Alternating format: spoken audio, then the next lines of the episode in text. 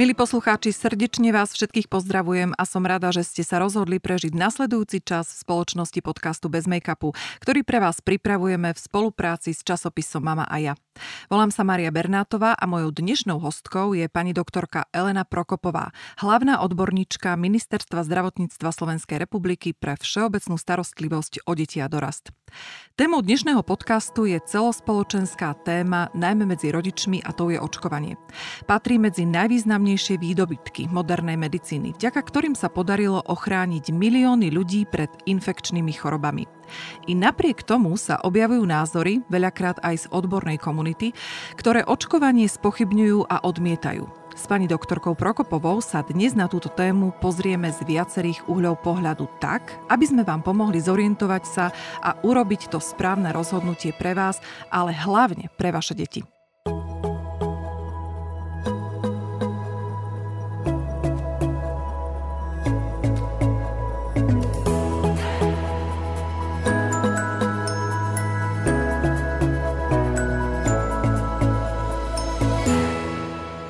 Pani doktorka, vítajte. Ďakujem pekne, dobrý deň. Poďme si na úvod priblížiť a hlavne vysvetliť prapodstatu očkovania. Prapodstata očkovania spočíva v tom, že potrebujete v tele alebo v organizme navodiť odolnosť voči danému ochoreniu.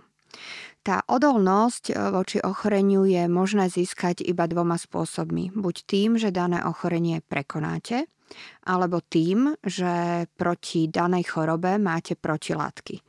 Tie protilátky môžete získať buď pasívne, že vám ich priamo dodáme hotové a vyrobené, alebo tým, že si ich vaše telo vyrobí samé a vyrobí si ich e, po očkovaní. A čiže žiadnym iným spôsobom sa danému ochoreniu neviete brániť. Mm-hmm. Prečo, sú, prečo sa vlastne ľudia bránia tomu očkovaniu? Aké máte skúsenosti z vašej praxe? Um, neviem si to úplne vysvetliť. Uh, mám pocit, že v dnešnej dobe je to tým, že s tými najhoršími ochoreniami, ktoré naozaj prebiehali tak, že takmer 100% ľudí na dané ochorenie zomrelo, tak sa v dnešnej dobe tí ľudia už nestretávajú nevidia tie prípady, nevidia tých chorých. Nestane sa im to, aby e, v jednej rodine zomrelo behom roka alebo niekedy aj behom týždňa dve, tri deti na nejaké mhm. závažné mm-hmm. ochorenie a preto si myslia, že to nie je podstatné. Tie choroby sa nevyskytujú práve kvôli očkovaniu keď e, ja nechcem byť ani nejaká zlá, ani nič, ale keď sa pozriete treba na naše cintoríny, tak bežne nájdete um, um, stá, hroby, kde behom, behom týždňa, keď bola, ja neviem, uh, nejaká epidémia záškrtu, uh, v jednej rodine zomreli v jednej rodine aj dve, tri deti. A mhm. to naozaj sa stávalo. Preto vtedy ľudia, keď by bol ktokoľvek prišiel s tým, že môže tie deti ochrániť pre takouto chorobou, by to boli prijali. Dnes tým, že to nie je a nestretávajú sa ľudia s tým, tak um, myslím si, že ten postoj je iný preto. Myslíte si, že je to aj nedostatkom informácií, že sa ľudia nezaujímajú o tú históriu toho očkovania? Nie.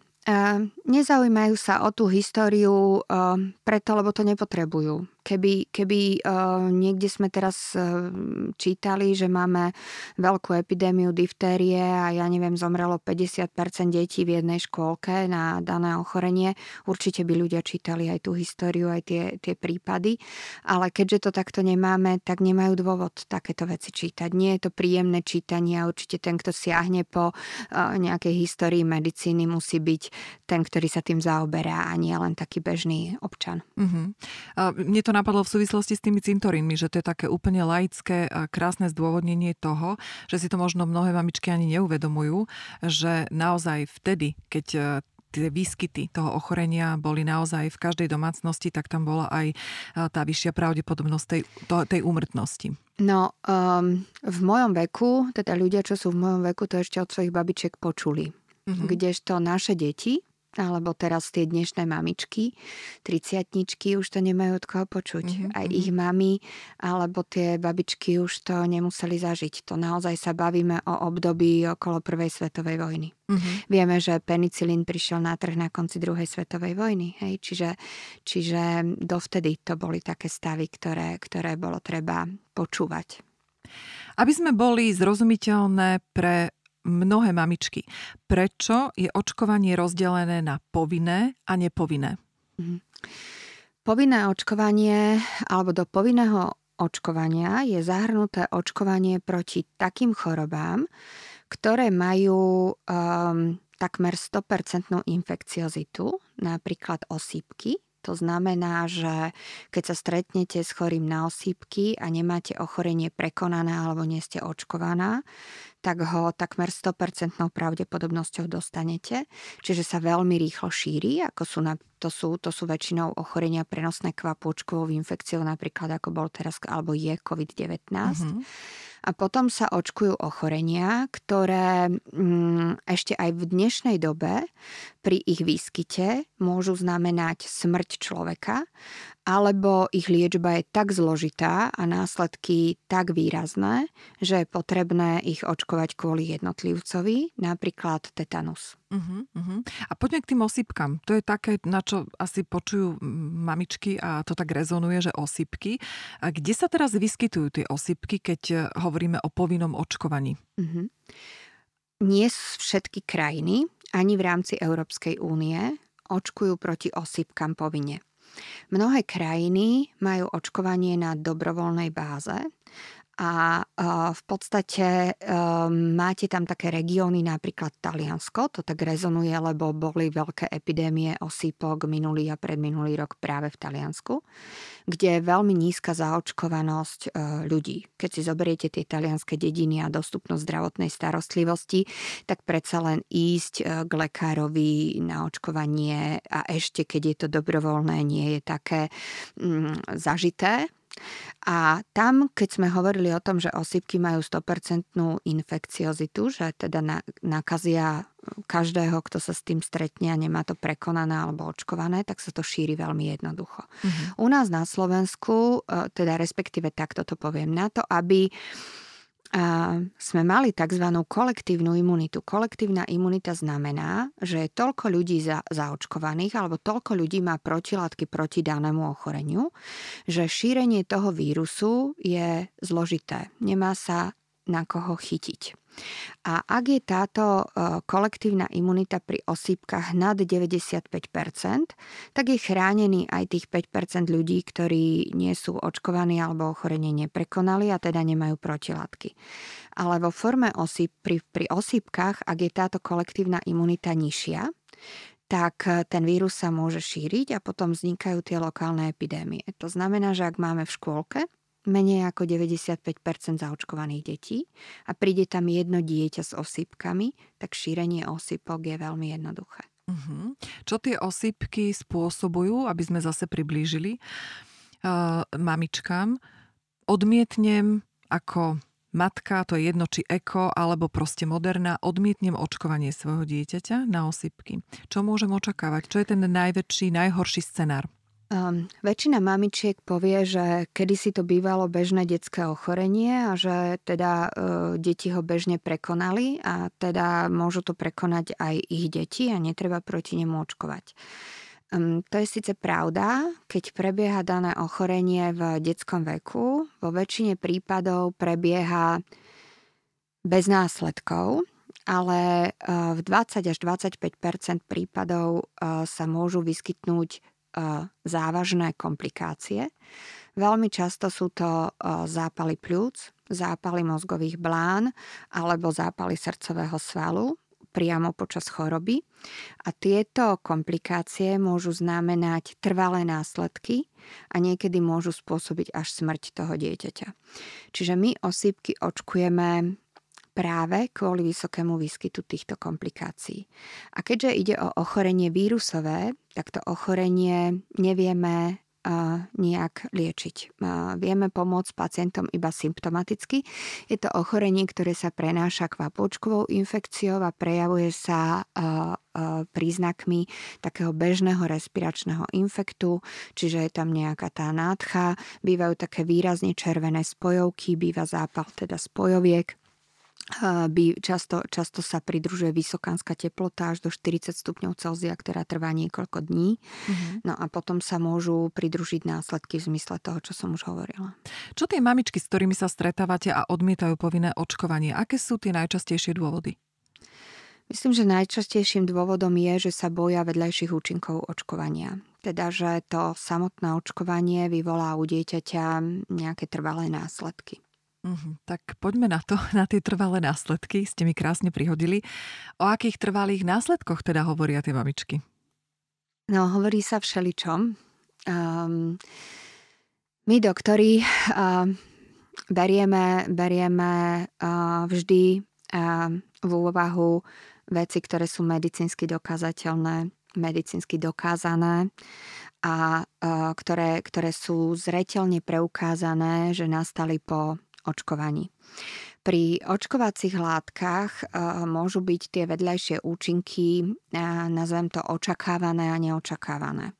Očakávané to sú také tie bežné, ktoré sú veľmi časté, ako je napríklad začervenanie, opuch, bolestivosť v mieste v pichu, Môže to byť taký nepokoj, diskomfort, e, zvýšená teplota, niekedy aj vyššia teplota, ale um, Paradoxne rodičia um, sa boja aj týchto vedľajších účinkov, kdežto my lekári ich považujeme za prirodzené a doslova očakávano žiaduce. Je to bežná reakcia imunitného systému na podanú látku a my vieme, že imunitný systém daného dieťaťa alebo človeka na podanú očkovaciu látku zareagoval a zareagoval tým, že si vytvoril protilátky. Samozrejme môže si vytvoriť aj protilátky bez toho, aby takáto reakcia prebehla, ale keďže sme ľudia individuálni, tak to môže byť naozaj u jedného bez reakcie a u iného môže takáto reakcia nastať. Určite už vnímame tak závažnejšie tie vážnejšie vedľajšie reakcie, ako sú napríklad anafilaxia. Hej očkujete a tá očkovacia látka má určité zložky, uh-huh. na ktoré môže pacient za, zareagovať anafilaktickou reakciou. Úplne podobne ako po poštípaní osov, uh-huh. včelov um, alebo po podaní penicilínu. Proste alergickou, silnou alergickou reakciou na niektorú zo zložiek vakcíny. Práve preto, keď e, idú e, deti alebo aj teda dospelí na očkovanie, tak by po podaní vakcíny mali stráviť 30 minút v čakárni alebo v dosahu dosahu lekára, pretože tá anafilaxia je reakcia, ktorá nastáva po očkovaní veľmi rýchlo, vo mm-hmm. väčšine prípadov do 10-15 minút a každý jeden lekár v ambulancii aj v Ubli je schopný zvládnuť takúto reakciu, aby teda pomohol pacientovi a nebol ten pacient ohrozený. No a potom sú to také tie e, reakcie, ktoré sa pripisujú rozličným vakcínám, akože e, treba reakcia proti mumsu, osypkám, rubeole e, vyvoláva autizmus alebo vyvoláva e, cukrovku prvého typu a to sú naozaj stavy, ktoré nie sú dokázané v priamej súvislosti s podaním vakcíny a na tento dôkaz toho, že či to naozaj nesúvisí s vakcínou, boli, bolo robené množstvo, množstvo štúdií, ktorými vlastne toto tvrdenie bolo vyvrátené. Takým krásnym prípadom je, teda, alebo príkladom je e, štúdia, ktorá prebehla e, v súvislosti s použitím vakcíny proti mumsom, osypkám a rubeole a vyvolaním autizmu. E, študovala sa časť ľudí, ktorí boli proti ochoreniam zaočkované a časť, ktoré neboli zaočkované. Keďže som hovorila, že máme krajiny, kde nie, nie je povinné, to povinné očkovanie, očkovanie mm-hmm. tak takéto skupiny ľudí máme. A nebol dokázaný zvýšený výskyt ochorenia v skupine po očkovaní vyslovene štatisticky. Uh-huh. Čiže eh, keby to tak bolo, tak by vám muselo výsť v tej skupine zaočkovaných ľudí väčšia pravdepodobnosť výskytu tohto ochorenia. Mňa skôr zaujíma, ako sa hovorí, že bez vetra sa lístok nepohne, odkiaľ vôbec vznikla táto fáma, uh-huh. že by očkovanie mohlo súvisieť s autizmom. Uh-huh. No, celá táto téma je zložitá, pretože bola spustená jedným článkom v časopise Lancet, ktorý je taký veľmi, veľmi uznávaným medicínskym časopisom. Vyšiel tam článok jedného pána doktora, ktorý, um, ktorý tvrdil, že účasti uh, detí očkovaných touto vakcínou bola, teda sa zvýšil výskyt tohto ochorenia. Uh, množstvami štúdií bolo však toto jeho tvrdenie vyvrátené. Dokonca uh, bolo priamo dokázané, že pán doktor mal uh, veľmi úzke vzťahy uh, s určitými farmafirmami a bolo to vlastne v jeho prospech. Zaoberali sa potom liečbou týchto ochorení. Pánovi doktorovi bol dokonca odobratý diplom doktora medicíny a časopis Lancet sa dištancoval od tohto článku. No a v zápätí, keďže predsa len uh, už teda to bolo vypovedané, tak uh, prebehlo množstvo štúdií, najznámejšia je taká tá dánska štúdia, kde bolo naozaj na veľmi veľkej skupine detí robené to porovnanie výskytu autizmu a bolo dokázané, že štatisticky to vôbec tak nie je. Napríklad ja mám v ambulancii rodinu, kde prvé dieťa bolo normálne očkované um, a je autistické. Druhé dieťa daná rodina nedala zaočkovať z obavy, že teda naozaj to bolo spustené tým očkovaním, ale teda aj to druhé dieťa majú autistické aj keď mhm. nebolo očkované. Po nejakom odstupe e, sme doočkovali aj to druhé dieťatko, lebo teda rodičia sa potom bali viacej výskytu tých ochorení ako toho, že by sa niečo spustilo, keďže už to aj tak u ňoho prebiehalo. No a vo väčšine prípadov je to aj tým, že touto vakcínou ktorá sa teda očkuje proti mumsu, osýpkam, rubeole, sa očkuje medzi 15. a 18. mesiacom života dieťaťa, tak je to v povinnom očkovaní. A to je obdobie, kedy sa najčastejšie tohto, toto ochorenie začína diagnostikovať. Uh-huh. A preto sa to dávalo do súvisu. Um, a práve, práve s týmto ochorením. Uh-huh. Na to Časová prišlo, súvislosť. Áno. Teda. Keďže prišlo na to tiež veľa otázok v súvislosti s tým autizmom, tak e, môžeme to vlastne s takým pokojom a vašou odbornou spôsobilosťou e, vyhlásiť, že naozaj tam nie sú obavy. Myslím si, že takto by ste asi prehovorili aj k tým mamičkám, ktoré by vás oslovili. Jednoznačne áno. Po tom množstve štúdí, ktoré prebehli vo svete, tak jednoznačne áno. E, je to vakcína, ktorá sa používa používa, používa vo svete no, uh, minimálne 18 rokov. Úplne presne to neviem, môže to uh-huh. byť nejaký 1-2 roky hore-dole, ale, ale teda um, takto to zhruba vychádza. A keby to tak bolo, uh, používa sa v celom svete celá Európa, dokonca aj Amerika, tak keď si predstavíme tie milióny detí, ktoré sú zaočkované tou vakcínou, tak asi by sme mali väčší výskyt hmm. tohto ochorenia. Takže úplne máme. zanedbateľné percento, keď hovoríme, ak promile. Ano, určite tam sú, to je ochorenie, ktoré multifaktoriálne, jeho príčinu presnú nepoznáme hmm. a práve preto sa hľadajú všelijaké dôvody, ktoré, ktoré mm, môžu viesť k tomuto ochoreniu. Môžem však napríklad za nás pediatrov povedať, že ako náhle má pediater akékoľvek podozrenie, že ten vývoj toho dieťaťa nie je úplne optimálny alebo taký, ako by sme očakávali, tak naozaj tým, že na to očkovanie máte rozhranie 15. až 18. mesiac, tak sa snažíme tie deti medzi tým 15. a 18. mesiacom viacej sledovať, či nám to ide tým smerom do možného výskytu takéhoto ochorenia a radšej ich očkovať až na tej hornej hranici toho intervalu, uh-huh. aby sa naozaj to dieťa najskôr ako keby dodiagnostikovalo alebo, alebo vyslovilo sa nejaké podozrenie, aby sa potom výskyt takéhoto ochorenia nedával do súvisu s očkovaním. Uh-huh. Uh, teraz mi napadla v tejto súvislosti otázka. Uh, keď nestihnem, alebo teda som tá matka, ktorá povie, nie, ja nebudem svoje dieťa očkovať, ale si to dodatočne premyslí a rozmyslí. Je možné, keď ste hovorili teraz o hornej hranici, aby sa doočkovalo to dieťa aj po tej hornej hranici alebo v inom období? Mm-hmm. Čo môžem očakávať a čo sa deje?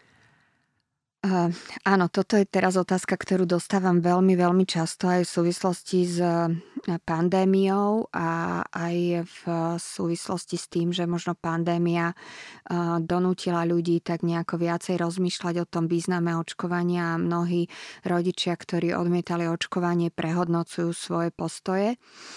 A áno, sú možnosti doočkovať tie deti aj neskôr. Avšak musím povedať, že a, tie vakcíny, ktoré my používame na očkovanie v určitom veku, tak sú a, pripravené a, tak, aby fungovali u detí daného veku v stave ich imunity. To znamená, že napríklad, keď očkujeme hexavakcínou trojmesačné dieťa, tak tá vakcína je vyrobená tak, aby imunitná odpoveď bola čo najväčšia u toho trojmesačného dieťaťa.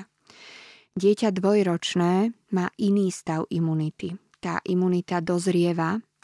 To znamená, že mnohé vakcíny, ktoré používame u tých trojmesačných, nemôžeme už potom použiť u tých starších detí, respektíve môžeme, ale tá reakcia na tú vakcínu už nie je optimálna, lebo to dieťa má iný stav imunity. A tým, že v celom svete sa proti niektorým ochoreniam očkujú naozaj malé deti, povedzme tie trojmesačné, tak vakcíny, ktoré my používame potom pre tých staršie deti na preočkovanie alebo u dospelých, už nie sú vakcínami, ktoré sú určené na tú primovakcináciu, aby vám vyvolali tú prvotnú imunitnú odpoveď.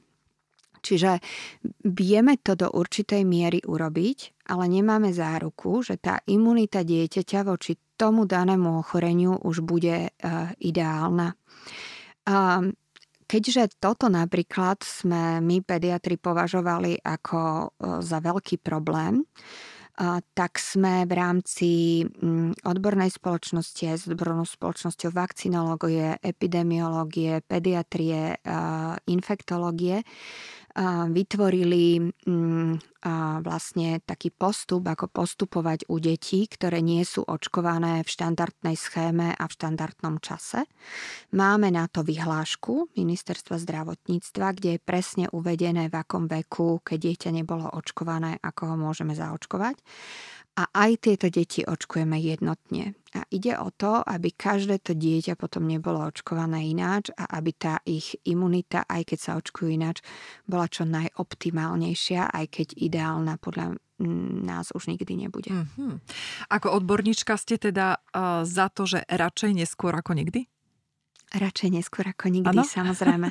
A jednoznačne ten pohľad na a, to dieťa, ktoré k vám príde, napríklad neočkované a očkované, keď mi príde kašľajúce dieťa, ktoré viem, že má zaočkované pneumokoky, a, hemofília, čierny kašel, tak môj postoj k takému dieťaťu je úplne iný ako ku kašľajúcemu dieťaťu, ktoré viem, že nie je očkované. Aký iný postoj? Um, ten strach o to dieťa neočkované je ďaleko vyšší.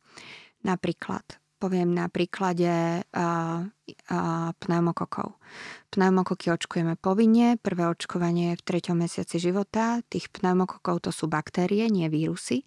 Máme asi 300 typov, uh, asi, asi 50 je schopných vyvolať ochorenie u ľudí a z nich je takých najzávažnejších asi 15 10, ktoré, ktoré vedia urobiť a, najzávažnejšie ochorenia, sú agresívnejšie.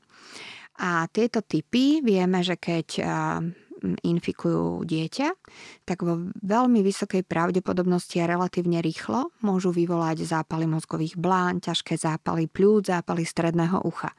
A my tie deti očkujeme e, v povinnom očkovaní proti týmto zlým typom pneumokokov, invazívnym proti tým 10-13. Ale tie ostatné typy pneumokokov neočkujeme, pretože o nich vieme, že síce vedia vyvolať ochorenie, ale e, nie tak rýchlo a nie tak závažné. A keď mi príde zaočkované dieťa, viem, že má pneumokoka povedzme z nejakého výteru a tie pneumokoky robia až 80% všetkých infekcií dýchacích ciest u škôlkarov, uh-huh. tak môj postoj k tomu dieťaťu je úplne iný. Viem, že má teplotu, viem, že je síce očkované, ale nie je na tom tak zle, môžem si dovoliť počkať 1-2 dní s antibiotikami, zavolám si ho na kontrolu, odsledujem si ho, lebo viem, že tie, ktoré rýchlo vyvolajú závažné ochorenie, nedostane, je očkované. Ale keď mi príde neočkované dieťa, Viem, že prišlo zo škôlky, veľmi pravdepodobne pôjde o pneumokokové ochorenie a nemám ho zaočkované. Ja neviem, či to dieťa je infikované tým typom 3, 6, 19a, ktoré sú závažné, alebo niektorým z tých menej invazívnych typov. A ten môj postoj k nemu je iný, pretože ja sa bojím ho nechať dva dní bez antibiotík a čakať, ako sa to vyvinie, pretože ak je infikovaná invazívnym typom, on na druhý deň môže prísť ťažkým zápalom pľúc. Čiže to moje rozhodovanie v tej ambulancie je iné. Uh-huh. To isté napríklad, keď viem, že dieťa je zaočkované proti čiernemu kašlu, Viem, že má protilátky. Áno, dobre, možno prebehne to ochorenie, ale, ale zvládne ho. Uh-huh. Ale dieťa malé, ktoré nie je očkované a dostane čierny kašel, tak naozaj to ochorenie, na ktoré môže zomrieť. Uh-huh. No vidíte, túto súvislosť uh, tam mi nenapadla.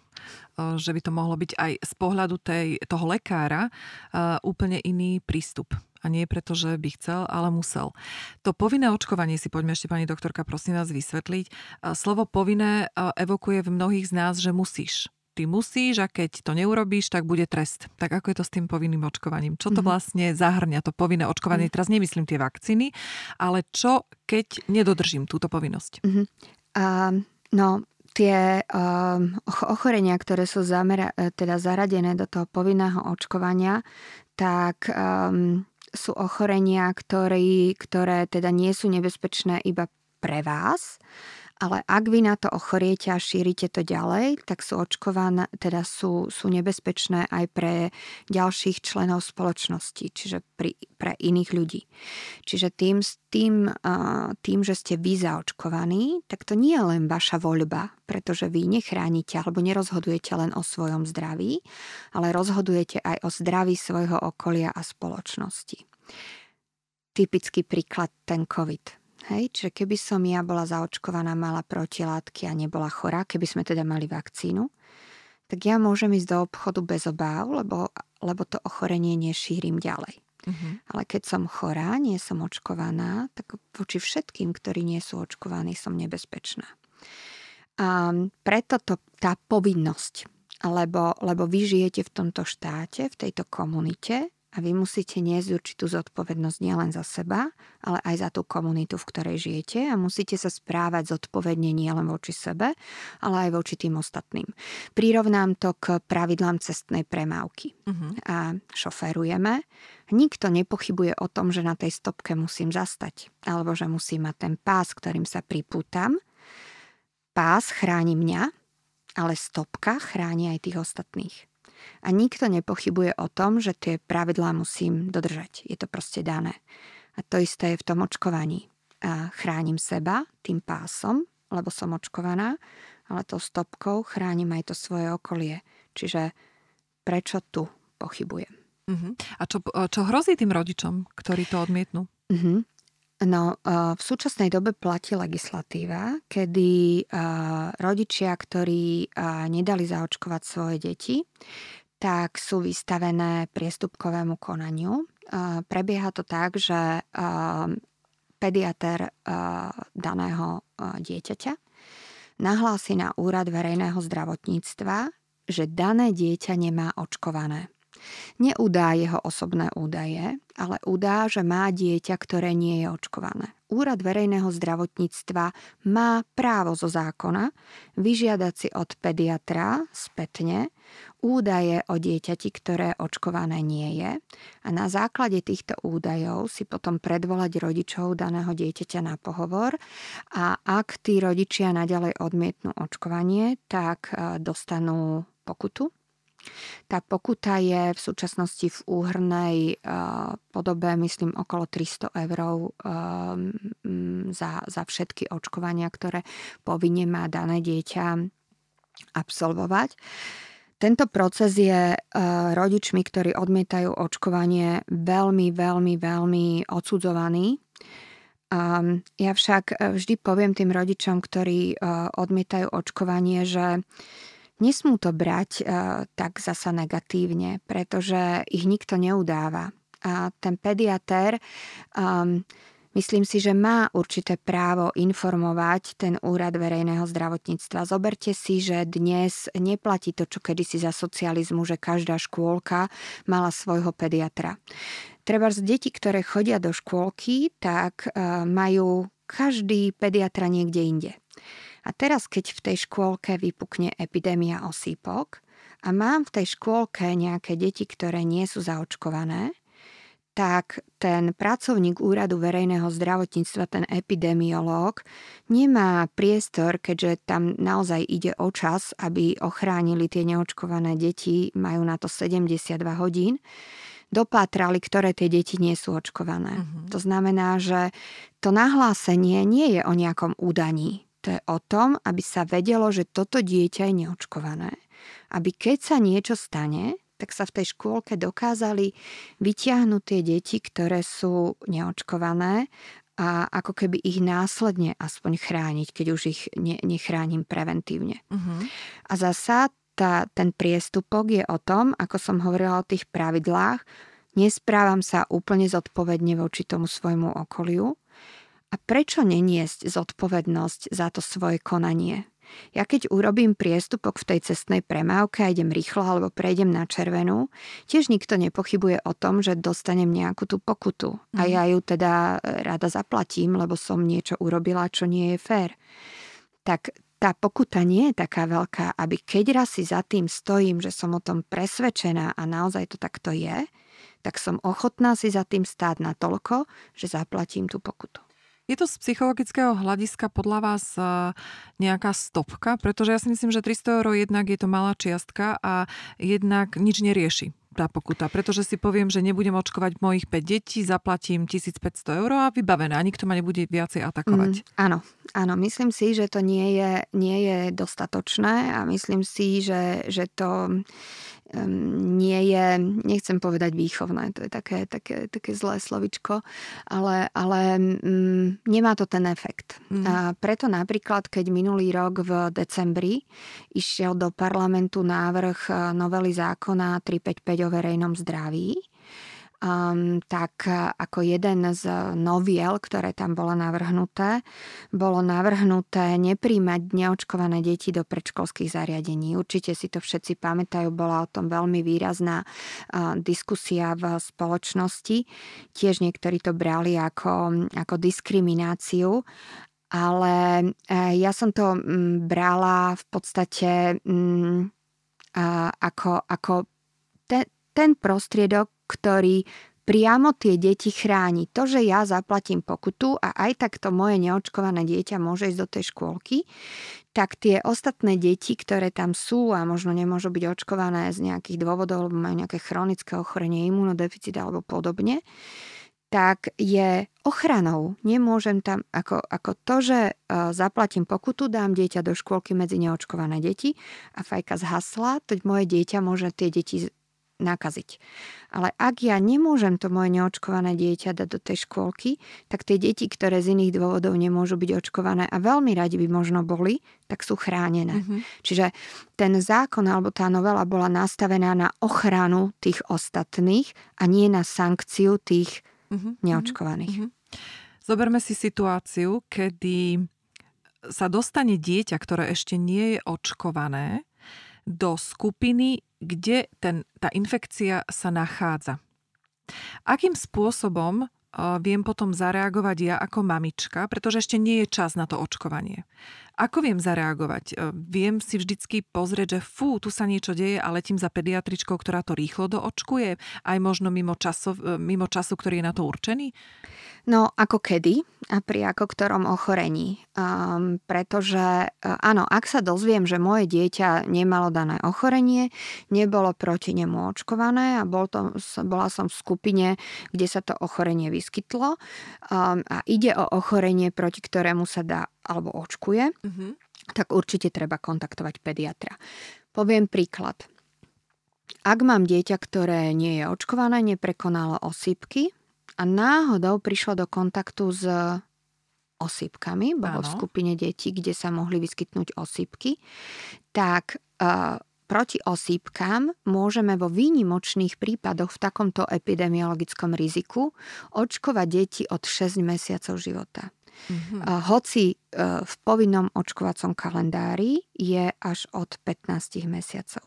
Čiže to sú napríklad tie prípady, ktoré sme mali na východe Slovenska minulý rok, že sme očkovali aj deti mladšie ako 15 mesiacov, lebo žili v tej komunite, kde tie osypky sa točili. Takže máme na to schémy, alebo ak máme dieťa, ktoré je neočkované a je nad 15 mesiacov, tak ak sa zaočkuje do 72 hodín od kontaktu s dieťaťom so sípkami, uh-huh. tak sa môže stať, že to ochorenie dobre, nemusí mu zabrániť, ale môže prebiehať uh, ľahšie, uh-huh. ak už prepukne. Uh-huh. Nie je veľakrát uh, v, v takej hlavnej úlohe alibizmus tých mamičiek, že dám dieťa do škôlky, kde je 50 detí, z toho 49 je očkovaných, no tak samozrejme, že moje sa nemôže nakaziť a ja si budem stáť za tým svojim, že ho neočkujem. No je, ale toto by si mohlo povedať všetkých tých ďalších 49 mamičiek. A zasa môže sa teda to dieťa nežije len v nejakej tej bubline svojej rodiny a škôlky. A keď som napríklad hovorila o tom Taliansku, tak kde máte záruku, že vy prídete na dovolenku do Talianska, keď teda nie je korona, uh-huh. A na tej pláži sa dieťa v tom piesočku nehrá s talianským dieťatkom, ktoré nie je očkované a nemôže byť v tej inkubačnej dobe alebo v čase, keď ešte nemá prejavy ochorenia, ale už je infekčná. Čiže ide hlavne o to cestovanie asi, ako by sme mohli eh, tie deti eh, chrániť, buď teda necestovať a spoliehať sa na to, že 95% slovenského obyvateľstva je zodpovedných, alebo aké sú tam ešte hrozby? Okrem toho cestovania? Sú, sú oblasti na Slovensku, ktoré majú uh, vyšší výskyt uh, detí, ktoré nie sú očkované oproti máme. ostatným oblastiam? Ktoré máme, sú to? Máme, uh, úplne presne vám to nepoviem, máme dva kraje, ktoré majú pod uh, 85-percentné Trnava, Bratislava pre, preočkovanosť. Musela by som si to pozrieť, mm-hmm. nechcem byť nepresná. Mm-hmm. Uh, Čiže máme dva kraje, kde tá kolektívna imunita v prípade osypok je pod 95%. No a potom môžeme mať také lokálne ohniská, napríklad tie skupiny tých marginalizovaných komunít. Mm, tam je dosť náročné e, zachytiť všetky deti, ktoré by boli očkované a samozrejme oni nežijú v nejakej bubline, tiež pohybujú sa medzi nami. Uh-huh. Je možný návrat epidémií vážnych infekčných ochorení v prípade, že by na Slovensku rapidne klesla zaočkovanosť? Určite áno. To vidíte na tých osýpkach. To, to stačilo, aby niekde klesla preočkovanosť. Prišiel tam uh, jeden infikovaný uh, z nejakej Veľkej Británie a to ochorenie sa šíri medzi všetkými neočkovanými. Mm-hmm. Vidíte to v prípade, um, slovensky sa povie MUMS, No, čiže uh-huh. parotitídy infekčnej, to máte to isté, proti tej sa tiež očkuje um, čierneho kašla. Ak uh-huh. nie ste zaočkovaní, tak to ochorenie sa tiež šíri. To znamená, že samozrejme, že by sme mali takéto epidémie. No ale to znamená, že keď sa spojí teraz, alebo vytvorí sa nejaká vlna mamičiek a rodičov, ktorí odmietnú to očkovanie a klesne to ešte pod tých 85%, ktoré ste spomínali, mm, tak hrozí nejaká Určite epidémia. Áno. áno, to je to, prečo stále opakujeme, že je to dôležité a treba a opakujeme, ako prebieha tie ochorenia, aké sú tam rizika uh-huh. a prečo máme dôvod sa tomu tak venovať. Uh-huh. Teória zastrašovania funguje? Nemám rada teóriu zastrašovania. Myslím si, že dnešní ľudia majú toľko zdrojov informácií. Samozrejme, treba ich vedieť, triediť, že sa s nimi skôr treba rozprávať a vysvetľovať, ako strašiť. A z vašej praxe tie mamičky, ktoré sú proti očkovaniu, naozaj je tam tá pravdepodobnosť toho, alebo teda stretli ste sa s tým, že tie deti prišli s rôznymi takýmito ochoreniami? Stretla, samozrejme, že som sa stretla. Tomu, tomu sa nedá úplne vyhnúť. To, to je to, čo som vám hovorila o tých pneumokokoch, alebo úplne rovnako prebiehajú napríklad hemofilové infekcie.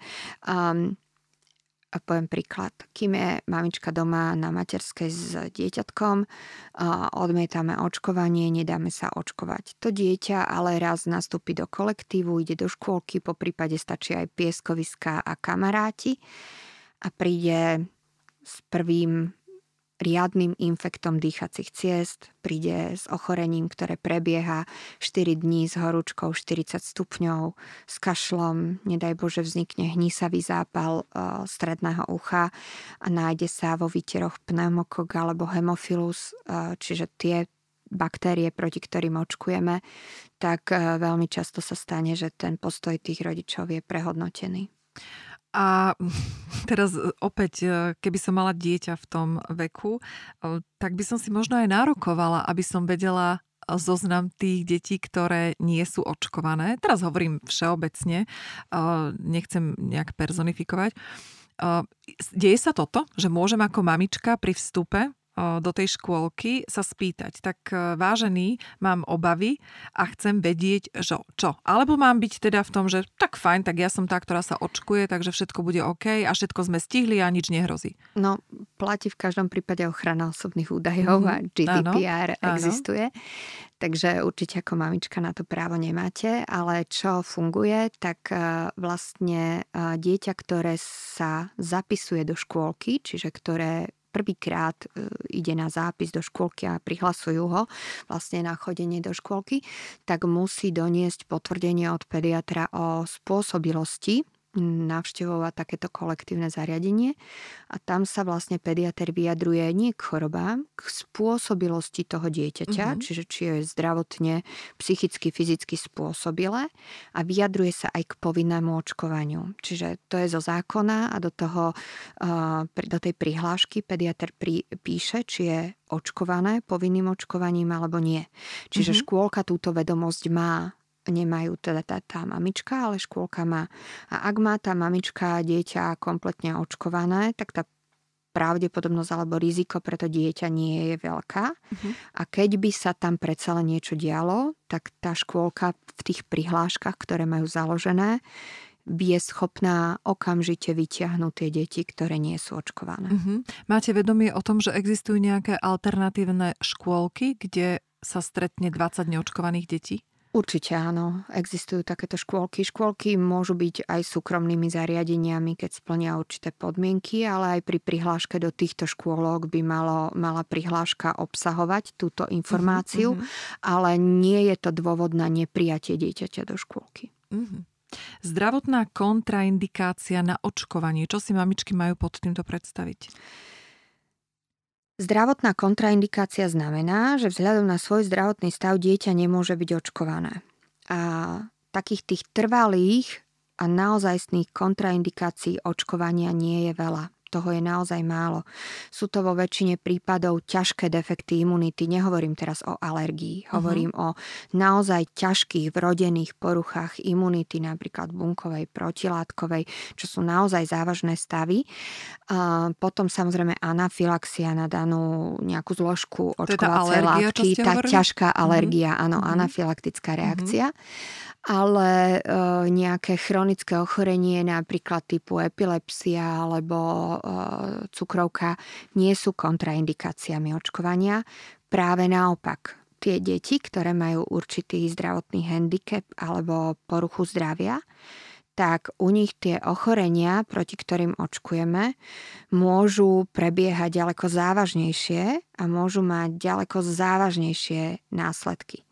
Napríklad, keď si predstavíte dieťa, ktoré má epilepsiu, to teraz, teraz proste vymýšľam mm-hmm. typy, a dostane hemofilový, pneumokokový, meningokokový zápal mozgových blán a aj teda to zdravie po tej zdravotnej stránke bude vyliečené a, a, a zvládneme to, tak tie následky u toho dieťaťa s primárnou nejakou diagnózou mm-hmm. môžu byť ešte väčšie ako u dieťaťa bez tej primárnej diagnózy. Čiže m, naozaj sú to deti napríklad, e, m, ktoré, ktoré majú chronické ochorenie, napríklad srdiečka, mm-hmm. plúc, očkovanie proti chrípke, ktoré nie je povinné. Ak u takýchto detí prebehne chrípka, a, ktorá môže v komplikáciách vyvolať zápal srdcového svalu, tak to môže natoľko zhoršiť to základné ochorenie, že to dieťa je ohrozené nie základným ochorením, ale tým, že prekonalo chrípku. Uh-huh.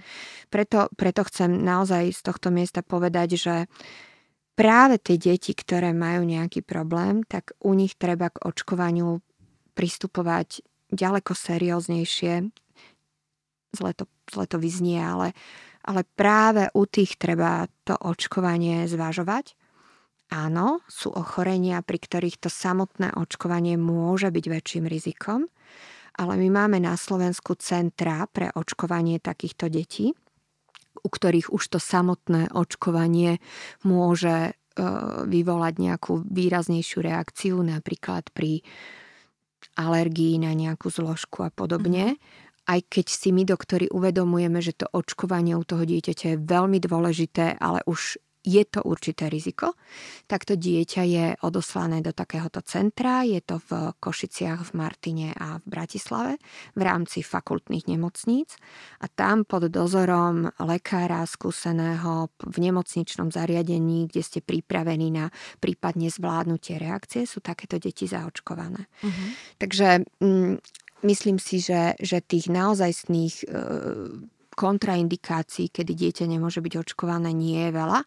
No a pokiaľ ide o také tie dočasné kontraindikácie, že dieťa má byť očkované a práve u ňoho prebieha nejaké ochorenie typu, um, ja neviem, infekt dýchacích ciest alebo, alebo ja neviem, nejaké hnáčkovité ochorenie, tak samozrejme v tom čase tie deti neočkujete. Počkáte, kým ochorenie odoznie, dáte určitý čas na rekonvalescenciu keď už je zasa dieťa v tej svojej harmonii a komforte, tak ho zaočkujete potom. Vy ako pediatrička, vedeli by ste zhodnotiť, či je dostatočná vzdelanosť a informovanosť e, v tomto smere a či sú lekári, určite sa stretávate na nejakých kongresoch, či sú lekári ochotní do nekonečna opakovať dôležitosť e, toho očkovania. Lebo nie každý lekár je komunikatívny a tá mamička nemá potom priestor, e, či tie informácie získať ale takisto sa aj správne rozhodnúť. Mm-hmm. No, a myslím si, že dnes je svet, e, v ktorom máme obrovský zdroj informácií, len si treba vybrať tie správne informácie.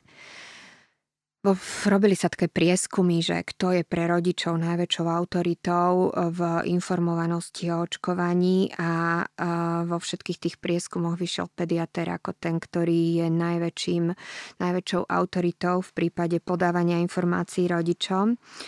My pediatri um, sme takí, ja tomu hovorím, trošku iní lekári teraz bez, bez um, nejakého iného pohľadu na kolegov. Um, nám tí rodičia donesú to bábetko, ktoré má 3 kg, je absolútne bezbranné a keď odchádza od nás, tak má 18 alebo niekedy až 26 rokov a je to dospelý hotový človek. A to, v čom vstupuje do tej dospelosti a čo si nesie do života, tak v tom máme strašnú zodpovednosť. On, on u nás rastie, on k nám nechodí, keď je iba chorý. A my si strašne uvedomujeme tú zodpovednosť, lebo keď to neurobíme my, tak za nás to už neurobí iný dospelý lekár. Takže myslím si, že e, každý jeden pediater je natoľko, natoľko zodpovedný, alebo tak strašne si uvedomuje tú, tú, tú zodpovednosť voči očkovaniu, že komunikuje. Na druhej strane je pravdou, že keď vy máte za sebou v ambulancii napríklad v daný deň 60 chrypkovej epidémii, 60 chorých detí, proste... Za deň? Áno, stane, áno, v chrypkovej detí? epidémii úplne bežne teraz 60 matematika detí. naskočila, fúha. Matematika naskočila, teraz si predstavte, že každé dieťa príde s minimálne jedným rodičom, to dieťa sa samozrejme bojí, u vás plače, kope, hryzie, keď ho idete vy, vyšetriť, ste ohúčaní. A teraz príde tá poradňa a máte eh, v pokoji argumentovať a komunikovať s rodičmi o očkovaní a nehovorím o tom, čo si ten lekár nesie povedzme z vlastnej rodiny a z vlastných problémov, tak niekedy naozaj to nie je jednoduché a niekedy naozaj treba možno aj od z tej strany tých rodičov takú ľudskosť pri nazeraní na toho doktora. A keď možno dneska nemal veľmi náladu, a tak sa ho to opýtam druhýkrát, tretíkrát. Ale samozrejme máme aj kopec e, informačných letákov a knížiek, ktoré nie sú vypracované farmafirmami, ktoré sme naozaj robili my, pediatri, pre sami seba, lebo aj toho času v tých ambulanciách nie je toľko. Mnohé používame tak, že ich dáme rodičom ako prvú informáciu. Povieme, prečítajte si, ozaj to, čo tam máte, je, je z môjho pohľadu relevantné a keď budete mať otázky, ja už vám zodpoviem len to návyše. Práve preto, že, že nie vždy je čas, čas. sa venovať. Mm-hmm.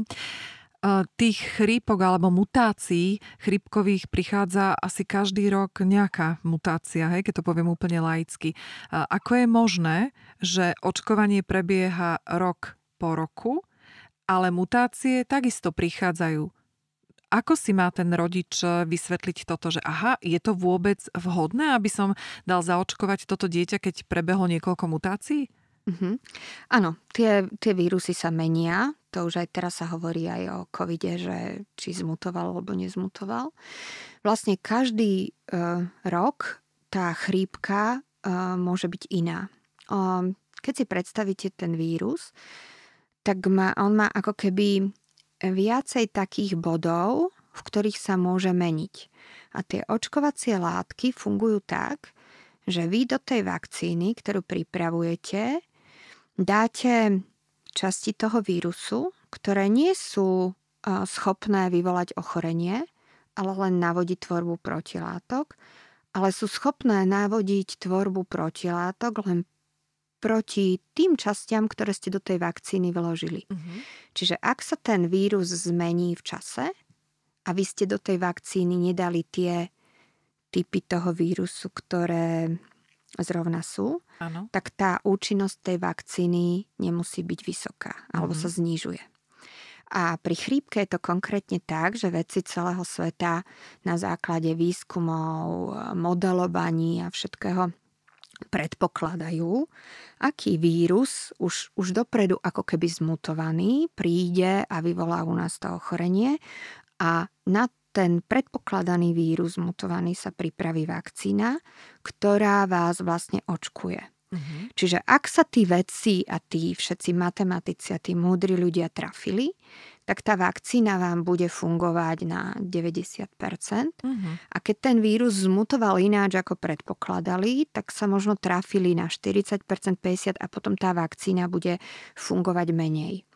V každom prípade z toho množstva tých znakov, ktoré tam dávajú, je pravdepodobné, že aspoň proti niektorým sa tá vakcína trafila a vy aj keď ochoriete na tú chrípku, tak tá chrípka bude u vás prebiehať jednoduchšie, ľahšie.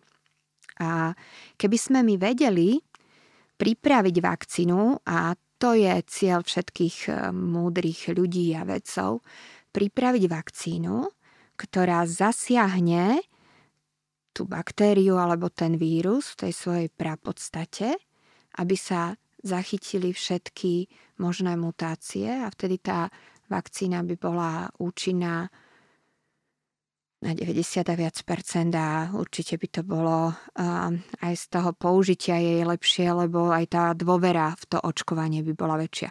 To sú tie prípady, že aj tak som sa dal zaočkovať a aj tak som na tú chrypku ochorel, mm-hmm. hej. No áno, lebo teda ne, teraz ste to pekne vysvetlili. To 100%. Áno, teraz ste to veľmi zrozumiteľne vysvetlili, prečo ľudia nadávajú, pretože sa možno veci trafili len na 40%. Áno, ale ja keď sa očkujem v oktobri, alebo očkuje sa napríklad proti chrípke zhruba od októbra do marca, mm-hmm. tak ja, ja, keď sa zaočkujem, nemôžem ešte vedieť, ak, aký ano. ten vírus bude a teda musím na to myslieť dopredu. Mm-hmm. A, že teda, a budem dúfať, že sa trafili čo najviac. čo by ste chceli odkázať mamičkám, ktoré stále váhajú a nevedia sa zorientovať? Ja si myslím, že to, aby počúvali naozaj, naozaj lekárov a pediatrov. Um, ja to hovorím tak, že ja som lekár a keď sa mi doma pokazí elektrika, tak ja si zavolám elektrikára a absolútne ho počúvam a poviem opravte mm-hmm. a vôbec sa mu do toho nemontujem, lebo nie som elektrikár. A keď raz som vakcinológ, epidemiológ, pediatér, človek, ktorý sa zaoberá očkovaním. A poviem, že je dobré zaočkovať, lebo tie moje vedomosti sú o tom, a príde za mňou mamička, ktorá je, nechcem nikoho uraziť, alebo otecko, nech som jednotná, ten elektrikár, tak prosím, nech on počúva mňa tak ako jeho, keď mi opra- ja jeho, keď on mi opravuje tú elektriku. Lebo nerozumie pri všetkej úcte tomu celému procesu toho očkovania, tak ako ja nerozumiem jeho elektrike. A potom um, vždy vo mne vyvoláva taký pocit v tej ambulancii, že keď za mňou prídu rodičia a poviem, že dieťa má angínu a ja mu nasadím antibiotickú terapiu, vôbec o tom nepochybujú. Prídu, áno, vidia ma veľké cerpečko, áno, vidia tie mandle toho dieťaťa a povedia, dobre, dáme tomu dieťaťu ten penicilín a tomu pediatrovi dôverujem. A teraz ja im poviem, že zaočkujeme to dieťa a mi nedôverujú, lebo nie, očkovanie odmietnem tak ja si logicky neviem vysvetliť ten rozdiel, že prečo mi dôverujú pri tej angíne a nedôverujú mi pri tom očkovaní. Takže odkazujem vás to, že aby naozaj počúvali, netvrdím, že úplne slepo, môžu sa pýtať a je to veľmi fajn, keď sa pýtajú, môžu čítať, ale nech nakoniec vždycky mm, dajú na tie rozumné rady tých odborníkov.